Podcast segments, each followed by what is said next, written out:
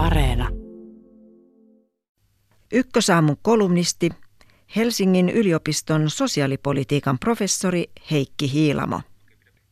Suomen ensimmäinen koeputkilapsi Antti Kujala syntyi vuonna 1984. Tuolloin ensisynnyttäjän keski-ikä oli alle 26 vuotta. Keski-ikä on noussut tasaisesti ja samoin lapsettomuusongelmat.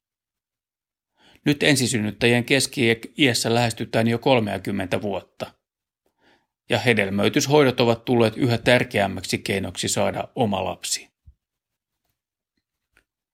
Väestöliiton kyselytutkimuksen mukaan peräti joka viides alle 50-vuotiaista arvioi, että naisten hedelmällisyys ja mahdollisuus tulla raskaaksi alkaa laskea merkittävästi vasta 40 ikävuoden jälkeen.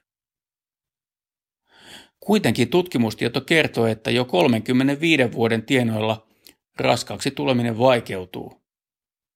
Hedelmällisyyden laskun vaikutus on voimakkain ensimmäistä lastaan yrittävillä. Hedelmöityshoitojen suosio on lisääntynyt, valikoima on laajentunut ja onnistumisprosentti noussut. Viime vuonna syntyi melkein kaksi ja puoli tuhatta lasta hedelmöityshoitojen avulla. Se on reilut 5 prosenttia kaikista samana vuonna syntyneistä lapsista. Hedelmöityshoidot kuuluvat julkisen terveydenhuollon palveluvalikoimaan. Hoitoja ei kuitenkaan tarjota läheskään kaikille. Lapsettomuushoitojen kansallisten kriteereiden mukaan naisten tulee olla alle 40-vuotiaita. Parilla tai itsellisellä naisella saa olla ennestään korkeintaan yksi lapsi. Ylipainoiset naiset eivät saa hoitoja. Näitä rajoituksia ei ole kuitenkaan yksityisellä puolella. Esimerkiksi Felicitas Mehiläinen kertoo kotisivuillaan lupaavasti, että Yli 39-vuotiaiden kohdalla noin joka viides hoito johtaa raskauteen ensimmäisellä hoitokerralla. Lapsettomuushoidot ovat kuitenkin erittäin kalliita. Jo yksi hoitokerta maksaa noin 5000 euroa, mutta niitä voidaan tarvita useita. Monet ovatkin ottaneet lainaa pankista tai pyytäneet rahaa vanhemmiltaan. Monet ovat joutuneet luopumaan oman lapsen unelmasta rahojen puuttumisen tai loppumisen vuoksi. Sairaudesta aiheutuneista lapsettomuushoidoista on mahdollista saada kelakorvausta. Korvauksilla on joitain rajoituksia, mutta ne eivät ole yhtä tiukkoja kuin lapsettomuushoitojen kansalliset kriteerit. Julkisella puolella lapsettomuushoitoja joutuu odottamaan. Kuuden kuukauden kiireettömän hoidon hoitotakuu koskee myös lapsettomuushoitoja. Jonoja on kuitenkin erikseen sekä tutkimuksiin että toimenpiteisiin, mikä pidentää odotusaikaa.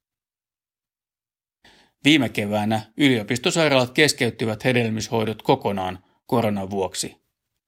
Toukokuussa hoidot alkoivat uudelleen, mutta jonot olivat ehtineet kasvaa. Viime vuonna yliopistosairaalat alkoivat antaa hedelmöityshoitoja myös naispareille ja itsellisille naisille. Tämä lievensi perheaseman mukaista eriarvoisuutta lapsettomuushoidoissa. Taloudellisen aseman mukaista eriarvoisuutta hedelmöityshoitoissa on tutkittu Suomessa vain kerran. 1990-luvun lopun aineistoon perustuvan tutkimuksen mukaan Paremmassa sosioekonomisessa asemassa olevat naiset käyttivät useammin yksityisiä hedelmöityshoitopalveluita.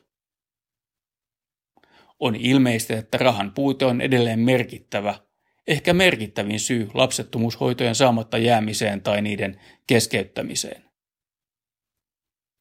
Aiheesta ei ole juuri keskusteltu julkisuudessa, ehkä sen arkaluontoisuuden vuoksi. Myös ikärajakysymys on keskeinen – Sosiaali- ja terveysministeriön julkaisemien perusteiden mukaan hoitotuloksen todennäköisyys tulisi olla vähintään 10 prosenttia koeputki hedelmöityshoidossa yhtä hoitokertaa kohden. Tällä perusteella yli 40-vuotiaat naiset on suljettu pois. Kuitenkin ensimmäisen ja toisen lapsen saaminen yli 40-vuotiaana on koko ajan yleistynyt. Ikä heikentää naisen mahdollisuuksia tulla luonnollisella tavalla raskaaksi, mutta toisaalta ikä tuo voimavaroja ja viisautta lapsen kasvattamiseen. Myös aikaisempien lasten määrän rajoittaminen tuntuu kyseenalaiselta aikana, jolloin syntyvyys on erittäin alhaisella tasolla.